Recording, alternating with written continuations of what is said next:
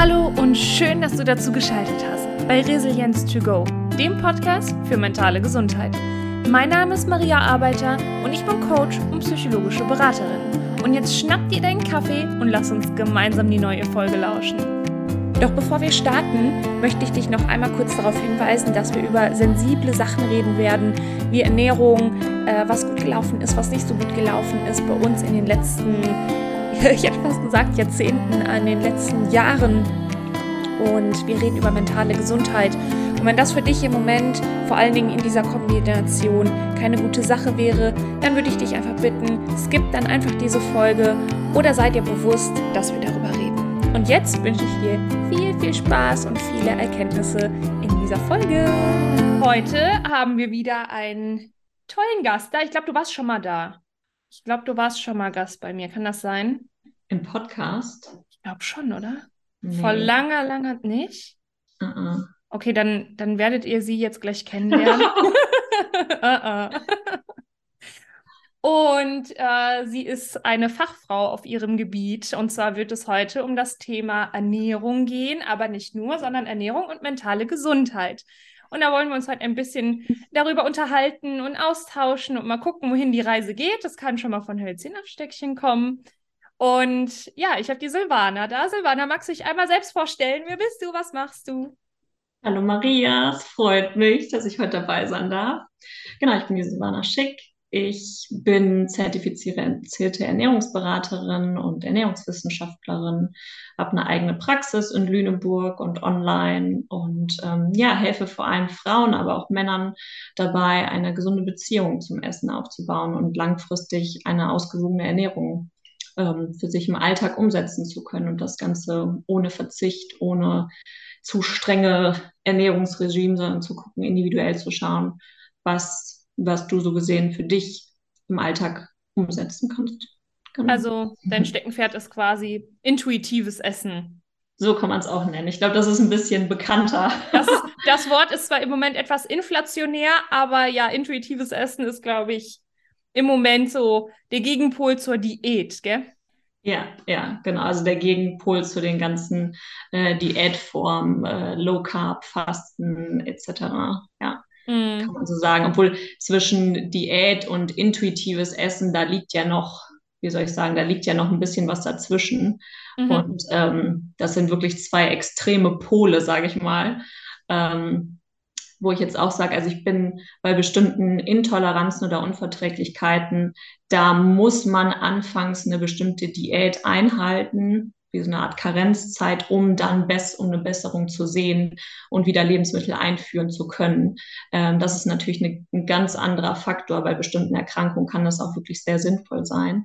Ähm, aber bei, ich sag mal, bei jetzt einem Menschen, der an sich kerngesund ist, dem nichts fehlt, der wirklich ähm, eher was mit ähm, sich sagt, ähm, ich fühle mich nicht wohl in meinem Körper, ähm, ich möchte abnehmen und da wirklich auf dieses Abnehmen auf diesen Schlankheitswahn gepolt ist, da kann es natürlich enorm helfen, da ähm, einen Weg zu finden in das intuitive Essen. Aber intuitives Essen heißt auch nicht, das ist auch wieder ein bisschen fälschlicherweise, wird das damit gleichgesetzt, okay, intuitiv abnehmen was nicht so ganz funktioniert. Das passt wieder nicht zusammen. Also intuitives Essen heißt eigentlich, dass du dann irgendwann so eine Art Wohlfühlfigur erreichst, ähm, wo du vielleicht mal im Laufe des Jahres was ganz Normales mal ein paar Kilo zunimmst, mal ein paar Kilo abnimmst, aber so, ein, so einen Gewichtsbereich hast, wo du mit, dich mit wohlfühlst und wo du dich nicht anstrengen musst, dort zu bleiben. Und alles, was mit Abnehmen einhergeht, heißt, okay, ich muss einen künstlichen Mangel erschaffen, ich muss äh, Kalorien einsparen, ähm, egal in welcher, egal wie du das schaffst, ob du mit mehr Sport, ob du dich ein bisschen gesünder, ausgewogener ernährst, aber da, das sind halt zwei Paar Schuhe. Und das kann, natürlich kann das aufeinander aufbauen, dass man erst sagt, okay, ich, ähm, ich will meine Ernährung umstellen, ich möchte was abnehmen und dann langfristig mich intuitiv ernähren. Das wäre eigentlich so der, der, der idealere Weg. Aber viele werfen das alles in einen Topf und vermischen das und ähm, wird auch, glaube ich, sehr viel Geld online mitgemacht. Das ist leider sehr, sehr schade. Es, ja, es ist, glaube ich, schwierig. Also, ähm, wenn ich jetzt einfach mal von mir kurz berichten kann, ich hatte auch mal, ich glaube, jeder kennt dieses Programm, das lief lange im Fernsehen. Ein berühmter Tänzer hat das prom promoted.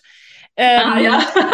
und, Und äh, boah, wie lange ist das her? Zehn Jahre? Länger, oder? Ich muss, nee, war, ich, ich, ich, erinnere mich eher noch an diese Casting-Zeiten. das habe ich mal geguckt, als ich klein war. Ja, aber danach ja, also, kam ja noch mal eine andere Ära. Ich glaube, zehn Jahre ist das schon. Oh Gott, wir werden Ja, alt. also ich glaube, es war nach dem Abi. Ist, dann ist es ungefähr zehn Jahre her. Ja. Und da war ich sowieso gerade von meinem mentalen Zustand her sehr in, ich habe es nie Diät genannt, aber ich habe eigentlich ständig Diät betrieben, aber im Sinne von, ich habe einfach permanent zu wenig gegessen und habe dann gedacht, ach super, hier so auf Kohlenhydrate verzichten. Kohlenhydrate sind ja eh böse. Ja, das ist ja toll. Ne? Und wenn da auch noch Ernährungswissenschaftler gesagt haben, das Programm ist super, äh, und das ist mit Ernährung. wird sogar beworben. Okay, krass. Ja, ja, das wird sogar so beworben, dass äh, Ernährungswissenschaftler das erstellt haben. Ah, okay. Und ähm, was ich davon dann bekomme, also ich habe ich hab ein paar Kilos verloren und ähm, ja, alles gut. Äh, war eh schon zu dünn, aber okay. Ähm, aber was ich halt vor allen Dingen davon bekommen habe, da war das so, dass du ähm, ein Cheat Day dir eingeplant hast. Mhm. Und ich habe mir das Binge-Eating dadurch angewöhnt. Mhm, oder habe das ja. dann halt übernommen oder gelernt oder das war so krass. Also ähm, da, ich habe dann wirklich sehr streng auf meine Ernährung geachtet, sehr streng. Und dann gab es einen Tag, da habe ich reingehauen. Alter. Aber alles. Da stand ich vorm ja. Kühlschrank und habe alles gegessen, was reinging. Ich hab, weil du dann ja durftest, ne? An dem genau, Tag. weil ich durfte. Ich habe dann quasi mhm. einen Freifahrtschein gehabt. So, dadurch habe ich dann mhm. natürlich auch Kohlenhydrate wieder zugefügt, damit der Darm nicht so ganz abkackt, weil das Problem an No Carb ist vor allen Dingen, dass dir viele Bakterien im Darm ja flöten gehen und dadurch ja dann auch ein Ungleichgewicht im Darm langfristig entstehen kann. Blöd, sehr blöd und andere Krankheiten eben auch entstehen. Das wusste ich zu dem Zeitpunkt alles nicht. Das habe ich später jetzt erst gelernt in meiner Heilpraktika-Ausbildung. Also da habe ich mir auch gedacht, Alter, was tut man da seinem Körper eigentlich an? Das ist, das erzählt ja aber auch keiner, ne? Lässt sich halt nicht so geil verkaufen. ja, ja, und dann habe ich jahrelang mit Binge-Eating zu tun gehabt. Ich kann, also das war echt schwer, da rauszukommen. Das war übel. Ja. Und wie, ähm, wie war dein, dein Weg da raus? Beziehungsweise was hat dir geholfen, da, da wieder rauszukommen? Mhm. Ich habe da ein bisschen für gebraucht. Also da ist auch dann der Schlenker zur mentalen Gesundheit. Bei mir war das so, mhm. dass ich ähm, unheimlich ähm, Probleme hatte zu vertrauen und ich brauchte überall Kontrolle. So, mhm. aber die Zukunft ist halt nicht kontrollierbar, gewisse andere Umstände sind nicht kontrollierbar, aber das, was ich zum Beispiel dem Körper zuführe oder eben nicht mhm. zuführe, ist kontrollierbar. Ich kann kontrollieren, ob ich auf mein Hungergefühl eingehe oder nicht.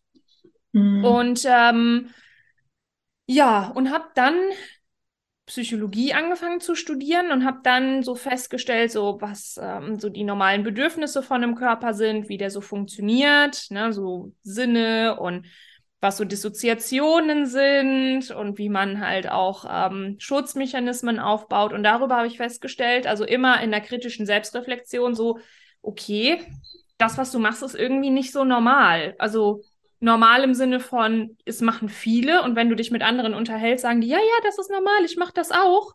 Aber nur weil das sehr viele andere machen, ist es halt eben nicht normal.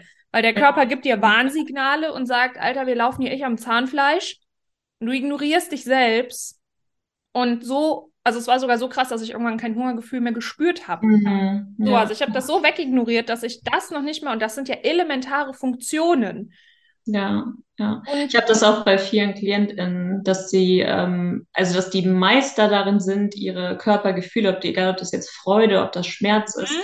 das so wegignorieren zu können, die dann auch äh, Tage, Wochenlang mit, mit irgendwelchen Schmerzen rumrennen, sagen, ja, ja, das ist schon normal, das gehört dazu. Wo ich sage, nein, das ist nicht ist normal. Nicht normal. und es ist nicht normal, dass dein Körper, dass du den ganzen Tag keinen Hunger hast, weil das so unterdrückt wird und abends dir dann die Sachen reinschaufelst.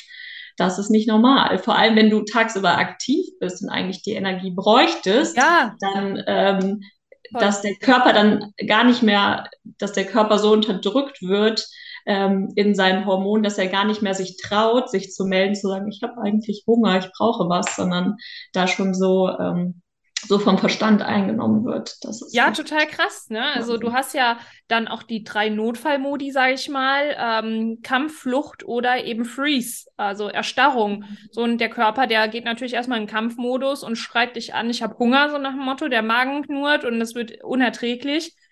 Aber ja, wenn du das dann wegignorierst, dann erstarrt dein Körper einfach und gibt sozusagen auf. Dann geht's halt in den Freeze-Modus. Und dann ja. wird dieses Gefühl abgespalten, damit du halt weiterhin überleben kannst. Und das ist ja. ähm, in meinen Augen eine Traumafolge von etwas. Ob das jetzt komplexe oder sequenzielles Trauma ist, also oder Beziehungstrauma, irgendwas, was du quasi, was über Umwege sich dann jetzt manifestiert hat in dieser Form, was der Ursprung aber vielleicht was ganz anderes sein kann, solche aus der Kindheit oder aus der Jugend oder irgendeine andere Erfahrung, die du gemacht hast. Und das halt versuchst so zu kompensieren. Ähm, ja, das Problem ist halt, dass es anfangs, ähm, wie soll ich sagen, dass es ähm, vielen anfangs wie so eine Art Kick gibt, also dass das ja. so ein bisschen befeuert wird und immer wenn diese, wenn wenn du diese Kontrolle einhalten kannst, dass dann so ein vom Körper irgendwann wie so ein Dopamin, wie so ein, so ein, so ein Glücksgefühl mhm. kurz ausgeschüttet wird, so ein vermeintliches Glücksgefühl. Ähm, das ist wie wenn wir auf Social Media ewig scrollen und dann aufhören, äh, dass da auch so eine, so eine Schwelle ist, okay, wenn ich ganz viel scrolle und konsumiere, ist auch, wird auch sehr viel Dopamin ausgeschüttet. Voll. Und äh, bei dem, in dem Fall genauso und das halt dann auch wie so eine, klar, ist eine Essstörung, also eine Sucht dann in dem Fall, die da ähm, befeuert wird. Und damit dann wieder aufzuhören, ist natürlich wie so ein Entzug äh, und mhm. ganz für viele ganz, ganz schwierig. Ja, und dann kommt ja noch dazu, dass in der Gesellschaft, gerade in der westlichen, es ja anerkannt ist, wenn du dünn bist. So, mhm. du bist dünn. Und dann kriegst ja. du natürlich noch Komplimente. Und ja. das ist dann schwierig, weil das bestätigt dich in deinem Tun. Das heißt, es wird anerkannt, was du machst, obwohl das ein krankhaftes Verhalten ist. Das sieht man mhm. so vielleicht nicht. Ne? Ja. Und wenn da jemand vielleicht irgendwie auch ein paar Kilos mal zu viel auf der Hüfte hatte oder was, in Anführungsstrichen, so und dann mhm. fängst du an abzunehmen, dann kommen erst die Komplimente, das, äh, klar, befeuert natürlich noch zusätzlich, ne? Es ähm, bestärkt dich in deiner Meinung, dass das, was du machst, richtig ist. ist sowieso ganz schwierig, wenn jemand, egal in welche Richtung, ähm, auf das Äußere, beziehungsweise beim, bei Klamotten oder Mode ist nochmal was anderes, aber wirklich auf die Figur hin äh, dahin Komplimente gibt. Mhm. Ähm, also ich kann mich da früher wahrscheinlich auch nicht ausnehmen, dass ich das früher bestimmt auch mal gemacht habe, aber ähm, wo ich mittlerweile denke ich mir so, nein, das wird da, das zu loben, ähm, es sei denn, es ist jetzt in einem therapeutischen Setting ist es nochmal was anderes, aber wirklich bei Freunden zu loben, ähm, ob wenn die Person ab oder zugenommen hat, ähm, ist oh, ganz, ganz, ganz schwierig. Mhm. Und die einzige Person, die, ähm, also nee, nicht die einzige, das will ich so nicht sagen, aber bei der einzigen Person, wo es mir krass aufgefallen ist, ich hatte auch Freunde, die dann gesagt haben, hier, du isst zu wenig. Aber das habe ich so gar nicht irgendwie realisiert, ne? Wo ich gesagt habe, nö, nö, tue ich nicht, ich esse doch, ne? Also für mich war das dann halt normal, dass ich weniger als 1000 Kilokalorien gegessen habe. Mhm. Ähm, ich habe das dann unter dem Deckmantel, ja, mein Stoffwechsel ist nicht so gut, geschoben. Ja, man, okay, man aber du hast es auch nicht wahrgenommen oder hast du es geleugnet? Ähm, erst habe ich es nicht wahrgenommen, aber zu der Schwelle hinzu, dass ich äh, gemerkt habe, dass das irgendwie nicht ganz normal ist, dann habe ich es geleugnet. Aber mhm. erst habe ich es nicht wahrgenommen. Mhm. Das kam erst später. Das war dann, wenn, als ich so auf dem Weg war, zu erkennen, dass das irgendwie hier nicht so cool ist und dass ich das ändern muss. Mhm. Und ähm, tatsächlich hatte ich einen Trainer im Fitnessstudio, der hat mich irgendwann zur Seite geholt und sagte dann, äh, Maria, ist bei dir alles okay? Ja, warum? Äh, du bist echt viel zu dünn. Und ich guckte den so an und dann war das so, fuck, der hat's gesehen. Hm. Und irgendwie war das, ich wollte ja dünn sein, aber wenn mir dann einer sagt, du bist viel zu dünn, ist alles okay bei dir, das wollte ich ja natürlich nicht. Und es war hm. gar nichts okay. es war zu dem Zeitpunkt überhaupt nichts okay. Das heißt, ich habe auch noch gelogen, aber was in dem Moment war ich so überrumpelt, dass er das erkannt hat, also dass er meine Tarnung enttarnt hat, dass ich gesagt habe, nee, ist wirklich alles gut, ich habe nur ein bisschen Stress und ich kann nicht so viel essen. Meinte er, okay, wenn was ist, dann komm, dann reden wir. Das fand ich krass. Ja, echt total schön und eigentlich auch wieder ze also zeigt, dass du noch nicht so, also du warst schon tief drin, aber dass das dass das leichter umkehrbar ist, weil ich mhm. kenne, ich habe auch einige Klientinnen, die das noch befeuert und bestärkt, wenn man denen sagt, ähm, äh, du bist zu dünn. Das ist eigentlich für manche sogar noch ein Kompliment, wo man schon merkt, okay, hey, also wenn, wenn ich solche Aussagen oder solche Reaktionen, wenn ich auch so ein Lächeln und sowas dann mitbekomme, da weiß ich, okay, da komme ich mit meiner Therapie hier, ähm, so gesehen ambulant, komme ich nicht weiter. Die Person gehört in der Klinik, mhm. weil das einfach nicht mehr aufzufangen ist. Aber bei dir hat das ja gezeigt, hey, okay, eigentlich wie als hättest du nur darauf gewartet, okay, kann mir jemand bitte helfen? Ja, eher ein ja. Hilferuf tatsächlich. Ja. Ne? Also so im Nachhinein betrachtet, wenn man sich das mal so Revue passieren lässt, war das wirklich eher so ein, ähm, irgendwann eher eine Verzweiflung. So, mhm. ähm, alles fällt in mir zusammen und ich versuche noch irgendwie die Kontrolle zu bewahren. Mhm. Ähm, ja, und, und wie kam ich da wieder raus? Also schlussendlich durch meine Ausbildung dann tatsächlich, ich kam mhm. nicht auf die Idee, äh, mir eine Ernährungsberatung oder so zu holen. Weil ich dachte, Ernährungsberatung macht man ja nur, wenn man abnehmen möchte. ja, leider ist das noch so verknüpft. Aber das habe ich auch so oft, dass dann, okay, darf ich jetzt hier nichts mehr essen? Und äh, wie sieht das aus? Gibt es nur noch Salat? Wo ich mir sage, Leute, nein, ähm, das ist komplett voll das falsche Bild. Aber ja. Voll. Und ähm, ja, und mit Therapieplätzen oder ähnliches, da habe ich mich auch ein bisschen vorgescheut. Also ich würde jedem empfehlen, warte nicht, bis gar nichts mehr geht, sondern hol dir vorher einen mhm. Therapieplatz. Denn die Sache ist die folgende, dass du mindestens 22 Wochen auf einen Therapieplatz wartest oder länger. Also im Schnitt. In den meisten Fällen, ja. Ja, also in manchen Bundesländern weniger und je nachdem, wie akut es ist, auch schneller. Und wenn du suizidal bist, sowieso kommst du stationär direkt rein, weil du bist für dich eine Selbstgefährdung. Mhm. Aber ich sage jetzt mal, wenn du nicht suizidal bist, dann dauert es schon mal. Und, mhm. ähm, und sobald du Druck im Leben verspürst, dass du denkst, oh, der Alltag ist für mich irgendwie echt anstrengend, dann darfst du schon dir, also vorher schon auch, dir einen mhm. Therapieplatz holen. Es muss nicht der Zustand sein von harter Depression, ich komme morgens nicht mehr aus dem Bett raus und ich komme überhaupt nicht mehr klar, habe Familie, Freunde, Arbeit verloren. Nee, geh vorher schon zu einer Fachperson, ne? So, mhm. und ich habe mir dann ähm, aber Coachings geholt. So, ich hatte jetzt das Glück, ich kam an Leute, die waren sehr kompetent und extrem erfahren in ihrem Beruf, was sie gemacht haben. Ähm, heutzutage wäre ich da etwas vorsichtiger, weil mittlerweile nennt sich jeder Coach und du brauchst keine offizielle Ausbildung dafür. Mhm. Das finde ich eher gefährlich, weil wenn dann halt krankhafte Leute zu dir kommen, kann es einfach potenziell sein, dass du das dann als Coach nicht erkennst. Und dann kannst du viel Mist ja. bauen. Und beraten nur auf eigene Erfahrung dann. Ne? Genau, beraten auf eigene Erfahrung und wissen mhm. das Spektrum dahinter nicht, ob man vielleicht die Person weiterleitet zu einem Facharzt ja. oder, ähm, oder kennt vielleicht manche Krankheiten nicht, manche Krankheitsmuster. Ich sage jetzt mal auch Borderline-Typen. Ähm, der kennst du ja nicht unbedingt, ist auch für einen Arzt schon schwierig. So, ne? Ja, und nach und nach äh, habe ich mein Umfeld geändert. Ähm, ich hatte damals äh, mit meinem Freund Schluss gemacht. Ich habe die Arbeit gewechselt und ähm, habe dann erstmal so für mich aufgeräumt angefangen und habe dann geguckt, okay, was ist denn eine gesunde Ernährung? Also was gesund im Sinne von, was braucht denn so mein Körper eigentlich? Weil ich habe immer nur geguckt, was ist schlecht für den Körper? Aha, Kohlenhydrate mhm. sind schlecht. Quatsch, ja. Bullshit, ne? Es ist also ähm, andersrum herangegangen, total gut, ja. Genau, und habe dann ähm, aber zum Beispiel das Kalorienzählen oder so, also ich weiß heute noch, komplett auswendig, was wie viel hat. Aber es hat mich zwei Jahre gekostet, ich kann es ausschalten. Also ich gehe nicht mehr ans Essen und überlege, wie viel Kilokalorien hat das, sondern ich kann das einfach essen und weiß dann in dem Moment nicht bewusst, wie viel es hat. Zum Beispiel meine Mahlzeit. Mhm. Ähm, aber das war lange schwierig, weil das war so drinne, ich habe es automatisch gerechnet. Das war ein bisschen so, als wenn du dir ein Schild anguckst und du kannst diese Buchstaben, du kannst ja nicht nicht lesen. Mm, und so war es dann, ja, ne? Also ja, quasi, ich habe ja. dieses Kalorienzählen wieder entlernt, mir abgewöhnt. Durch Hilfe natürlich, aber ich habe sehr viel an meiner mentalen Gesundheit gearbeitet. Und damit wurde dann, aber es hat viel mit Selbstbewusstsein zu tun gehabt, mit Selbstvertrauen. Ich habe mir selbst nicht vertraut. Ich habe, der hatte große, wie nennt man das, Insecurity, äh, Unsicherheiten.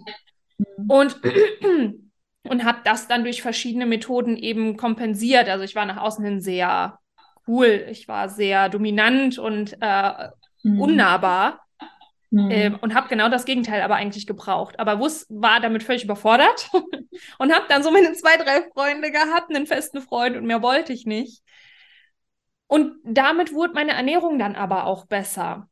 Ja, aber es ist ja auch logisch, weil ähm, die Ernährung ist ja nur das Symptom, also wie es sich äußert. Aber es ist ja an sich ist eine Essstörung ja auch eine, es ist eine psychische Erkrankung. Also es kommt von der, von der Psyche, von dem Inneren her. Deswegen habe ich auch meistens arbeite ich, wenn ich Menschen habe, die so eine starke Essstörung haben, dass ich mit Psychotherapeuten oder mit Coaches oder sowas Beratern zusammenarbeite, weil ich sage, kann das nicht komplett auffangen, aufpuffern. Ich habe auch einen Teil ähm, Esspsychologie auch im Studium gehabt und Fortbildung und so, aber das ist nochmal ein sehr spezielles äh, Spektrum. Und wenn das Hand in Hand geht, dann kann man auch da wieder herauskommen, auf jeden Fall.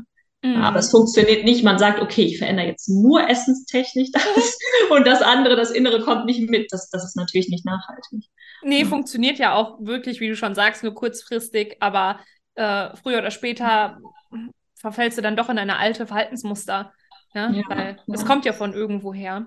Ja, ähm, aber das Interessante ist, dass ich, weil du hast jetzt eine, bei dir war es ja wirklich schon eine extreme Form, aber es gibt ja auch, und das ist irgendwo mein Wunsch, dass ich die Menschen schon abhole, wenn es nicht erst so spät ist, sondern dass die schon früher erkennen, hey, okay, diese Gedanken, die ich im Alltag habe, die sind schon gestört. Also die gehen schon in eine essgestörte Richtung. Als Beispiel, wie wir das jetzt mit dem Hunger hatten, als Beispiel, wenn ich frage immer anfangs ähm, in der Erstberatung, frage ich immer, ja, wie fühlt sich denn Hunger für dich an?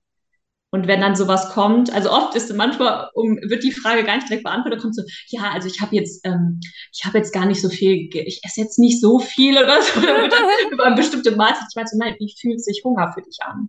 Und wenn dann kommt, ja, ähm, entweder kommt dann so, ja, wenn ich Hunger habe. Ja, aber wie fühlt sich das an? Mhm. Ja, mir wird schon, wenn mir schwindlig würde, weil ich Kopfschmerzen habe. Und da merke ich schon, hey, das ist schon gestört. Mhm. Weil Hunger sollte sich nicht erst anfühlen, wenn man, wenn einem schwindlig ist und wenn ich Kopfschmerzen habe. Selbst Magenknurren ist ja schon ein Bereich, wo der Körper sagt, boah, ich brauche jetzt richtig dringend was zu essen. Es fängt ja schon viel, viel früher an. Also es fängt ja schon an bei einem so, oh, ich, ich könnte jetzt mal was essen, so ein Gedanke ans Essen oder ich werde ein bisschen unruhig oder ich kann, ich kann mich nicht mehr so gut konzentrieren am Schreibtisch. Also so kleine Signale setzt der Körper ja schon, ah, okay, das ist schon Hunger. Und mhm. äh, viele erkennen das gar nicht und lassen das so lang bis zum Magenknurren, bis zum wirklichen Kopfschmerz, Schwindelgefühl, lassen das so weit aushalten, weil sie denken, ah, ich darf ja jetzt nicht schon wieder essen. Ich habe doch erst vor zwei Stunden, warum habe ich denn jetzt schon wieder Hunger? Kann natürlich daran liegen, entweder war die Mahlzeit zu wenig oder die war nicht ausgewogen genug oder du bist einfach gestresst. Also es gibt ja verschiedene Faktoren, warum man auch Hunger hat. Und das, das wirklich zu erkennen, ähm, ist für viele also finde ich präventiv so wichtig, um dann nicht weiter mehr in so eine richtig manifestierte Essstörung äh, reinzuschlittern. Und ich glaube, das ist vielen gar nicht bewusst, dass die, dass sie essgestörte Verhaltensmuster haben. Ja, voll. Und das ist das nämlich, wenn man sich dann nämlich mit anderen unterhält.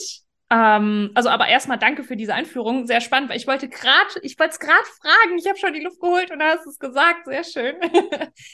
Weil es ist, glaube ich, ähm, du hast ja dann auch immer ein ähnliches Umfeld, das so ähnlich tickt wie du selbst. Und deswegen verfängt man sich, glaube ich, schnell in der Falle, ach, das ist ja normal. Das ist ja normal, dass ich Kopfschmerzen und Schwindel habe. Ich habe das ja auch so, ne? wenn deine Freundinnen das sagen oder was. Und was, wenn das jetzt zum Beispiel andersrum ist, wenn ähm, ich kenne auch viele Menschen, die sagen, oh, ich habe den ganzen Tag, ich könnte den ganzen Tag immer mal essen. Was, mhm. was, was könnte das jetzt? Also eben hast du schon gesagt, vielleicht unausgewogene Ernährung. Mhm. Bei vielen ist das natürlich ein, irgendwo ein emotionaler Trigger. Also bei ganz vielen ist es Stress. Mhm. Also ich merke es auch vielen, die irgendwie im Homeoffice sind und immer wieder zum Kühlschrank rennen. Und ja. immer wieder gucken, ah ja, was könnte ich denn jetzt hier noch essen? Und dann entweder den Kühlschrank zumachen oder sich einfach irgendwas schnappen. Egal, ob das jetzt eine Tomate ist oder ein Riegel ist. Und das ist oft dieses einfach ein komplett hohes Stresslevel, obwohl die Person das gar nicht merkt. Also sie ist dann einfach so im Stress drin und versucht dann mit dem Essen nicht, nicht immer, aber oft ist das der Fall, habe ich ähm, schon in den Therapien gemerkt, das dann damit zu unterdrücken. Und das ist einfach, weil die Person gar nicht achtsam gerade in diesem Moment ist. Also oft geht es ja einfach nur darum, das wahrzunehmen im ersten Moment. Du musst ja noch nichts verändern oder ab da, sondern einfach nur wahrzunehmen, hey, ich bin jetzt irgendwie schon zum dritten Mal heute zum Kühlschrank gerannt. Was ist das jetzt? Habe ich vielleicht doch richtig Hunger? Sollte ich mir jetzt mal eine richtige Mahlzeit machen, anstatt mich den ganzen Tag durchzusnacken? Oder bin ich gerade einfach gestresst und brauche irgendwie Pause und muss mal gerade eine Runde um Block gehen oder so, muss mal gerade an die frische Luft oder was trinken? Also das überhaupt mal erst im ersten Moment zu erkennen und kurz innezuhalten, bevor man automatisiert da die Sachen in sich hineinstopft, ähm, ist das schon der erste Schritt. Aber ein emotionaler Trigger ist es meistens. Also, mhm. ja. Und wie stehst du zu, ähm, es gibt ja verschiedene Aussagen, also egal was man googelt, man wird Pro und Contra dazu finden und es gibt immer jemanden, der sagt, ja, das ist super und du findest immer dann die Gegenposition, mach das auf keinen Fall. Ähm, jetzt zum Beispiel Thema ähm, Intervallfasten. Das wird ja immer viel ähm, gesagt, dass man, man äh, ich glaube, die 16 zu 8 oder was, ne? 16 Stunden mhm. äh, Fasten und 8 Stunden hast du einen Puffer zum Essen. Ähm, oder auch, das habe ich zum Beispiel auch von Ärzten schon gehört, die dann sagen, ähm, ja, zwei bis drei Mahlzeiten am Tag sollten reichen. Mhm. Was ist da so deine Erfahrung, deine Meinung? Ja, also natürlich jetzt sehr, sehr allgemein diese Frage. Also da kommt's, da gibt's auch kein richtig oder falsch. Ich bin jetzt keiner, der sagt, oh Gott, auf gar keinen Fall niemals Intervallfasten. Hm, es gibt auch Menschen, hey, die sagen, ich komme damit gut zurecht, das passt zu mir. Aber ursprünglich ist dieses Fasten ja auch, ähm, dieses Buchinger Fasten, Heilfasten ist ja ursprünglich auch auf Menschen mit Epilepsie ausgelegt, also für eine ganz, für eine eigentlich eine ganz andere Erkrankung. Und daraus wurde auch eigentlich wieder eine, eine Diät entwickelt, wie man halt, ähm, wie man halt so gesehen langfristig abnehmen kann. Aber das Problem ist, ist ich kenne bisher nur Studien zum, zum Intervallfasten, die halt recht kurzfristig sind, also höchstens von einem Jahr oder so. Aber da gab es bei den meisten kein Follow-up, dass geguckt wird, hey, wie sieht's denn nach fünf Jahren aus? Wie sieht's nach zehn Jahren aus? Wie geht's der Person? Wie ist die vom Gewicht her? Wie sind die Blutwerte? Kurzfristig verändern die sich alle immer ins Positive, die Blutwerte, das Gewicht etc. Es hilft. Aber langfristig gibt es bei vielen Diäten einfach viel zu wenig Studien, weil die Menschen vom Essverhalten her, vom, von der Einstellung her nichts verändert haben. Die haben dann, die halten einfach nur eine Zeit ein, und sagen, okay, ich esse in dem Zeitintervall und esse dadurch vielleicht was weniger, habe ein Kaloriendefizit und dadurch nehme ich halt ab.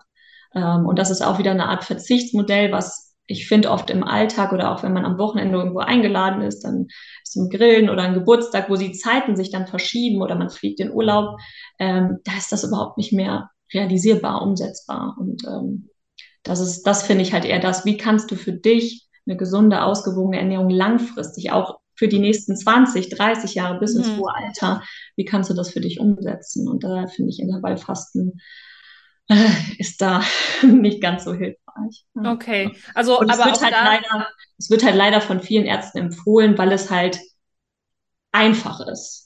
Also mhm. es für den, für den Staat ist es einfach umzusetzen, weil die Leute nicht irgendwie sich mit Ernährung auseinandersetzen müssen. Die setzen sich, sagen einfach, okay, dann fange ich erst um 12 Uhr Mittag an mit meinem Frühstück, bis, weiß ich nicht, 18 Uhr, 20 Uhr und dann höre ich mhm. auf zu essen. Und mhm. das ist für den Start ist es sehr einfach, aber verändert dein, dein, ähm, dein Essverhalten natürlich nicht. Mhm.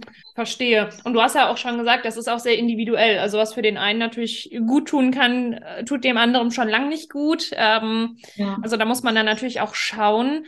Und ähm, bezüglich, hast du denn eine Meinung, wie oft sollte man am Tag essen? Oder hm, man sagt ja auch, der Darm braucht ja auch mal eine Essenspause.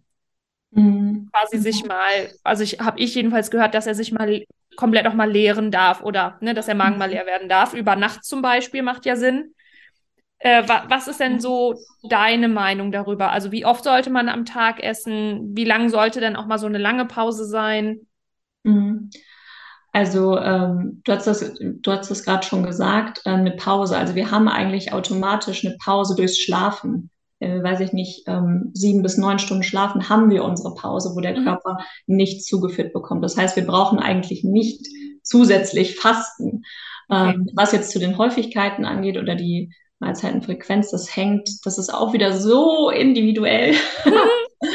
ähm, es geht eigentlich hauptsächlich darum, dass du, wenn du wirklich körperlichen Hunger spürst, dass du dem nachgehst und dir eine Mahlzeit machst und was isst und dass du erkennst, ist das jetzt emotionaler Hunger, ist das jetzt körperlicher Hunger, gehe ich dem jetzt gerade nach, was brauche ich gerade, das ist eigentlich das langfristige Ziel.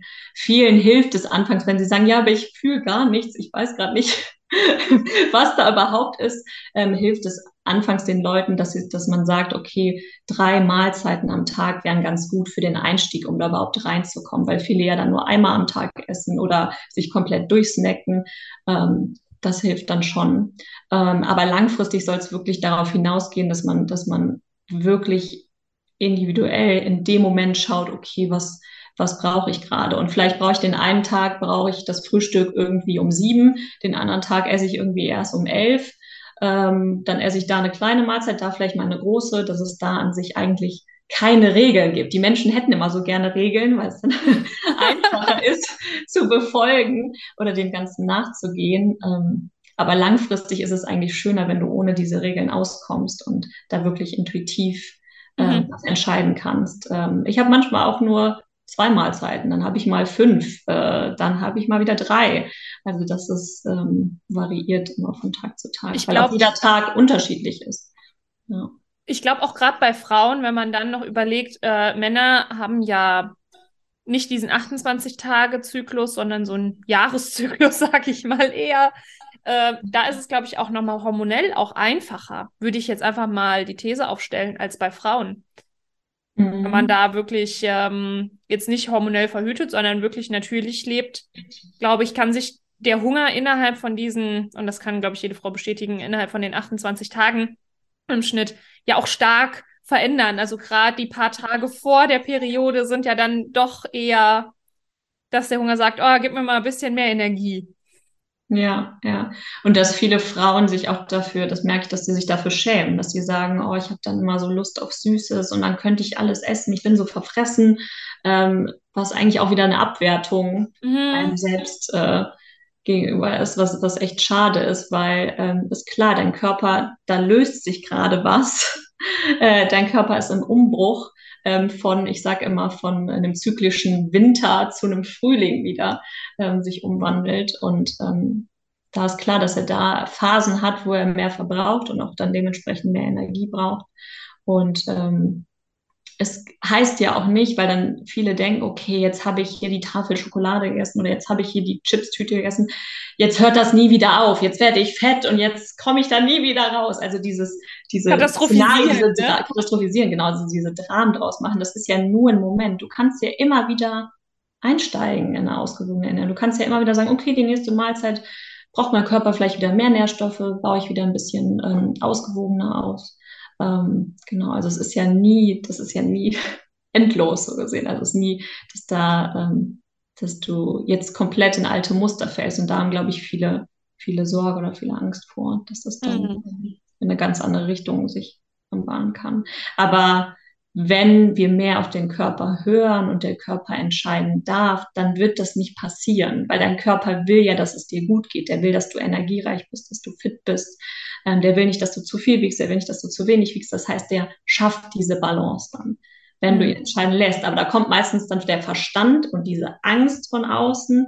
Oh Gott, ich muss das jetzt wieder kontrollieren. Und dann sind wir natürlich wieder in diesem essgestörten Rhythmus drin, der überhaupt nicht intuitiv ist. Und dann, äh, klar, dann kann es wieder in alte Muster gehen.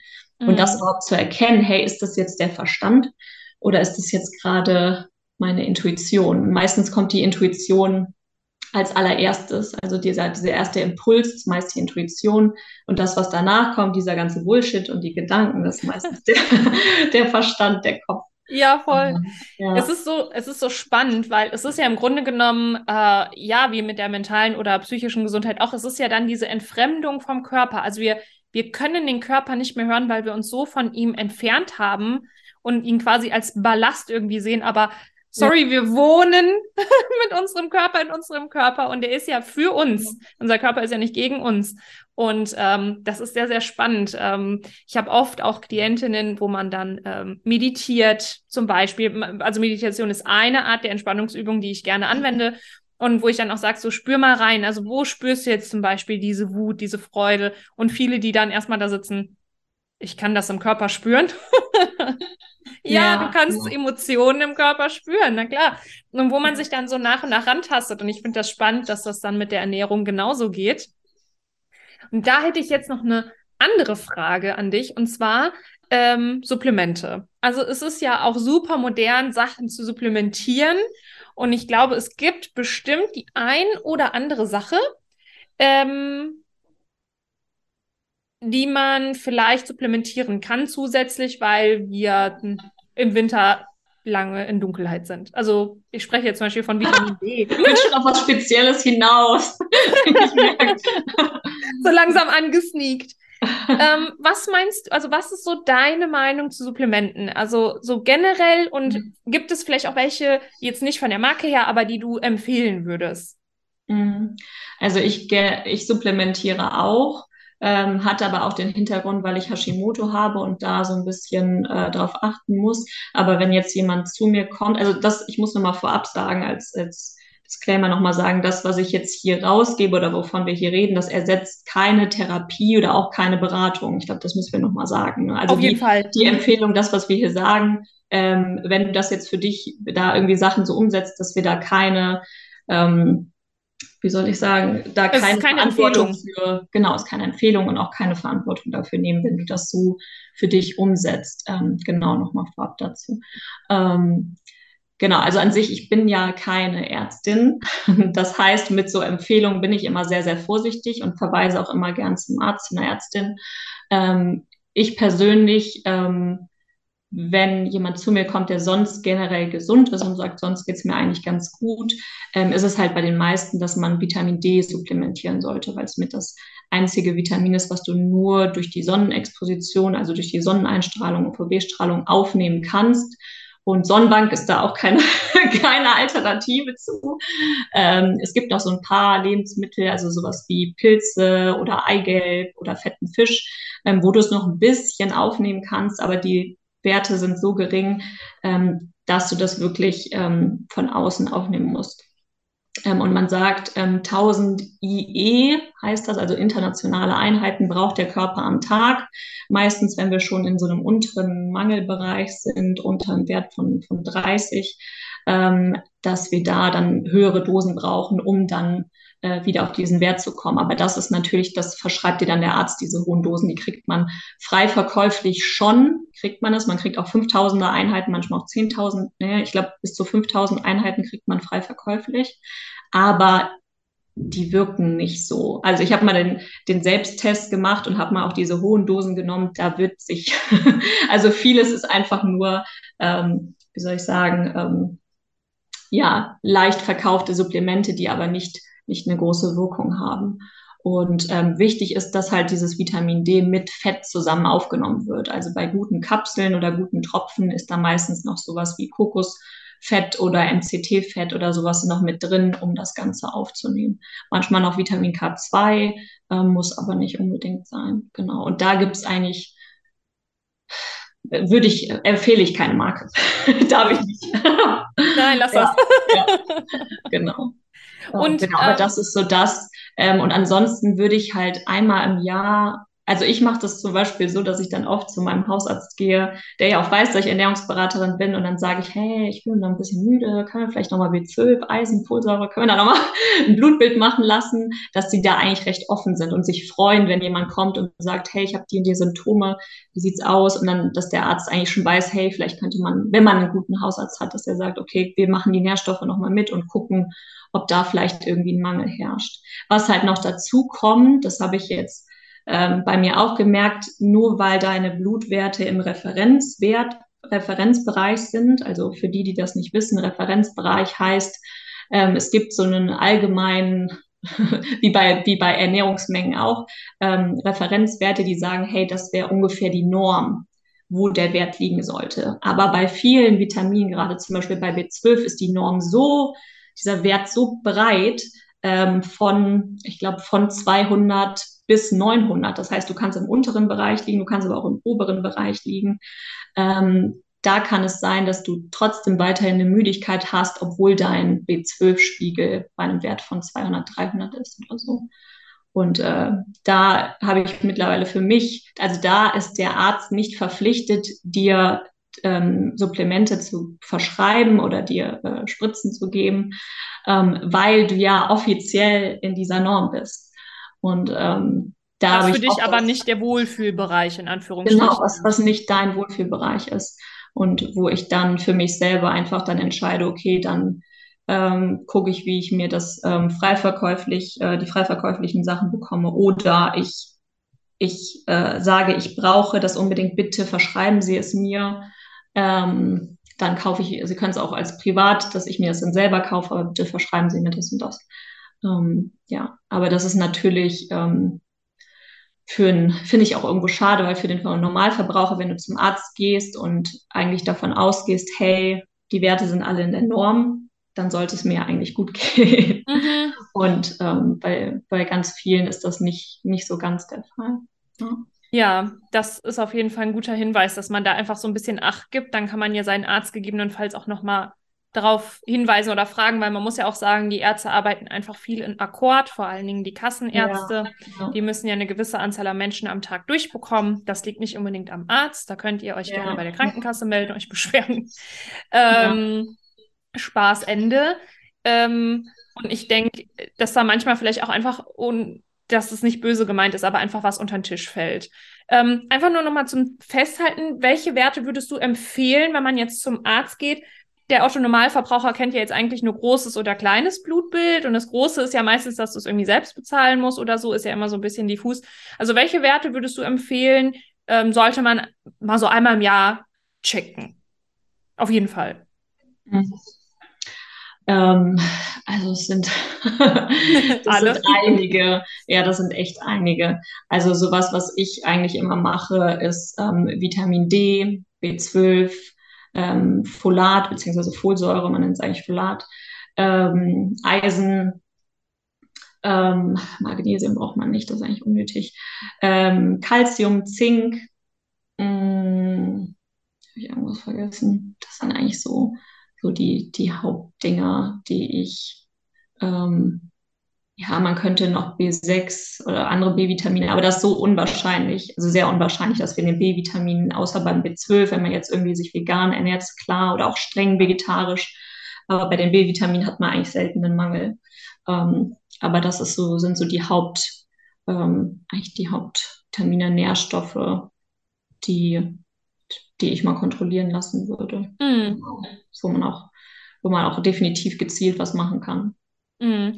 Und ähm, könntest du ad hoc auch oder spontan sagen, welche Werte könnten sich zum Beispiel auch auf die Psyche niederschlagen, dass wenn da zum Beispiel Mangel ist, ähm, dass man das vielleicht auch an der Stimmung merkt oder so?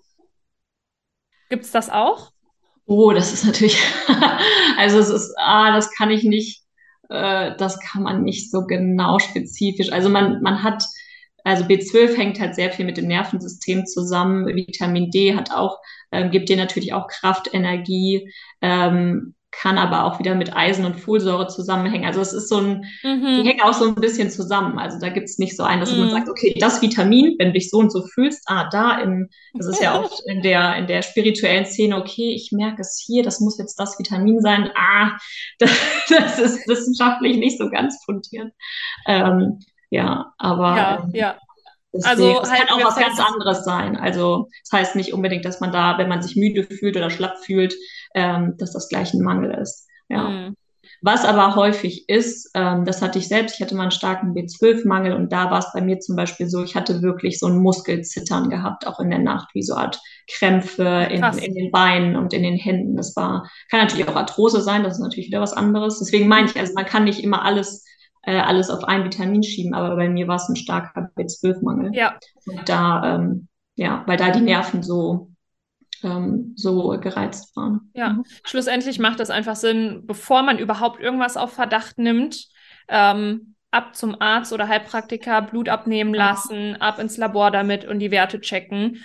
Ähm, mhm. Denn es kann, ich war es bei Vitamin D, was, wenn es überdosiert ist, dass es auch die Nieren angreifen kann. Also es ist auch, ich, ich bin bin mir gerade nicht sicher, aber auf jeden Fall bei manchen Stoffen ist es, glaube ich, egal. Dann ist es einfach teurer Urin, wenn du zu viel davon hast. Aber manche Stoffe, die wirken sich dann auch wiederum negativ auf den Körper aus, mhm. wenn, wenn, man die ja. überdosiert, ne? Ja, obwohl das meiste, was frei verkäuflich ist, obwohl zum Beispiel Magnesium Magnesiumcitrat. Ähm, das kann auch, äh, wo man denkt, ach ja, fast jeder nimmt irgendwie Magnesium. Habe ich das Gefühl, das ist so ein Standardding. Ähm, ich habe Kopfschmerzen immer mit Magnesium. ja, und das kann auch, wenn du das, äh, wenn du das drei, vier Mal am Tag nimmst, also das mhm. Pülverchen und dann so trinkst, das schmeckt ja auch ganz gut, meistens ist ja ein Geschmack drin, kann das halt auch abführend wirken. Also das kann sich auch anders. Magnesium wird abführend, ja, ja. Ja, ja, und äh, ja, das ist halt dann ähm, ja. ja. kann halt langfristig, kann halt auch wieder deine Nährstoffe, die du aufgenommen hast, kann die halt auch wieder mit rausschleusen. Also, mhm. Ja, Ernährung ist ein großes, großes Thema. Und ähm, ja, und es ist tatsächlich, ich bin auch erst vor kurzem drauf gekommen, so, hey, Ernährungsberatung macht einfach auch immer mal Sinn, auch wenn man irgendwie das Gefühl hat, so, ich, ich bin irgendwie zu faul zum Kochen, gibt es da vielleicht irgendwie Möglichkeiten, dass ich dann trotzdem ausgewogen mich ernähre und vielleicht doch irgendwie ähm, jetzt nicht zehn Stunden am Tag am Herd stehen muss und so. Macht ja Ernährungsberatung auch schon wieder Sinn. Ich meine, das sind ja dann die Profis dafür.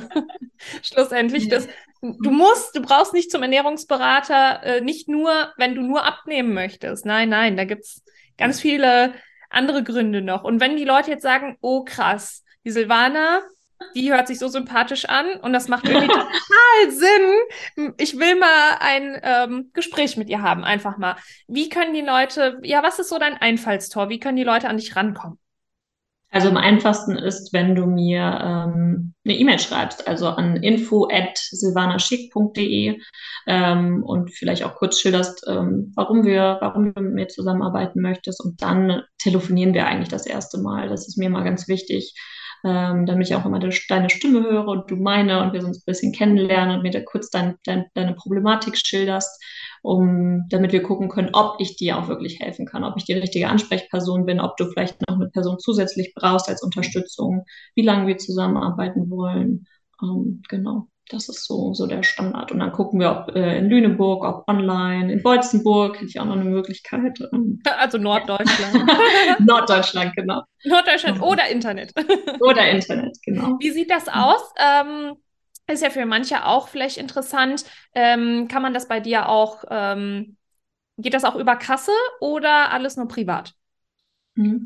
Genau, also ich bin ja zertifiziert, das heißt, äh, du könntest auch mit der Krankenkasse abrechnen, geht aber nur mit einer Diagnose. Also wenn, wenn du dann zum Arzt gehst, du sagst zum Beispiel, okay, ähm, weiß nicht, ich fühle mich schlapp, ich fühle mich müde, entweder lässt du Blut abnehmen und guckst, ob da irgendwelche, wenn da wirklich Mängel sind, dass du aufgrund dieser Nährstoffmängel zum Beispiel ähm, ähm, aufgrund dieser Diagnose mit der Krankenkasse abrechnen kannst. Oder du hast wirklich eine Essstörung, dann liegt die Diagnose auch vor und kannst mit der Kasse abrechnen und die übernimmt dann anteilig ähm, einen Anteil der Beratungskosten. Und das hängt wirklich von der Krankenkasse ab. Also ich hatte da, glaube ich, von ähm, bei ein, zwei Krankenkassen hatte ich sogar, glaube ich, 100 Prozent, aber bei den meisten sind es dann vielleicht so 25 oder 50 Prozent, die die dann übernehmen, was schon gar nicht so schlecht ist. Also wenn man sagt, okay, ich habe jetzt nicht ich habe da jetzt nicht so viel Geld, ich muss mal gucken, äh, wie ich so über die Runden komme und würde das aber gerne machen. Ähm, das ist dann auch noch eine Möglichkeit.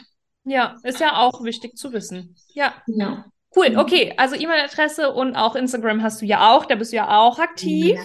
Da kann man auch schon ein bisschen was von dir lernen. Das packe ich alles in die Show Notes.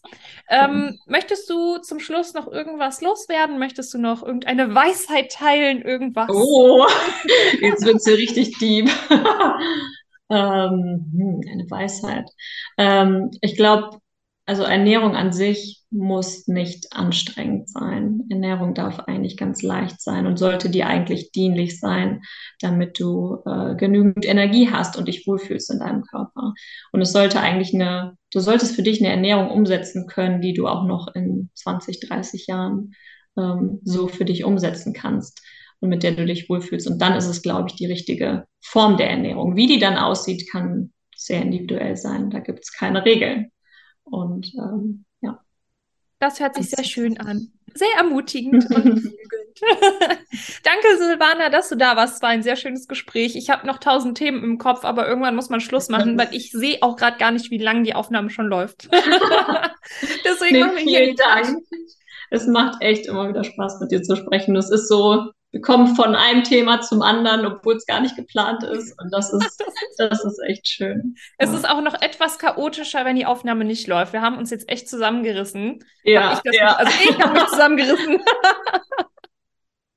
Aber wenn wir uns so quatschen, dann ist es echt, äh, ja, sehr spannend, wo wir dann landen, wo wir angefangen haben. Ähm, wir können mal gucken, wenn ihr Fragen habt, dann super gerne ähm, unter den heutigen Post oder auch eine private Nachricht. Und dann können wir mal gucken, wie viele Fragen reingeflattert kommen. Vielleicht können wir ja dann nochmal eine Folge 2 aufnehmen. ja. Ja, danke schön, dass du da warst. Vielen Dank. Tschüss.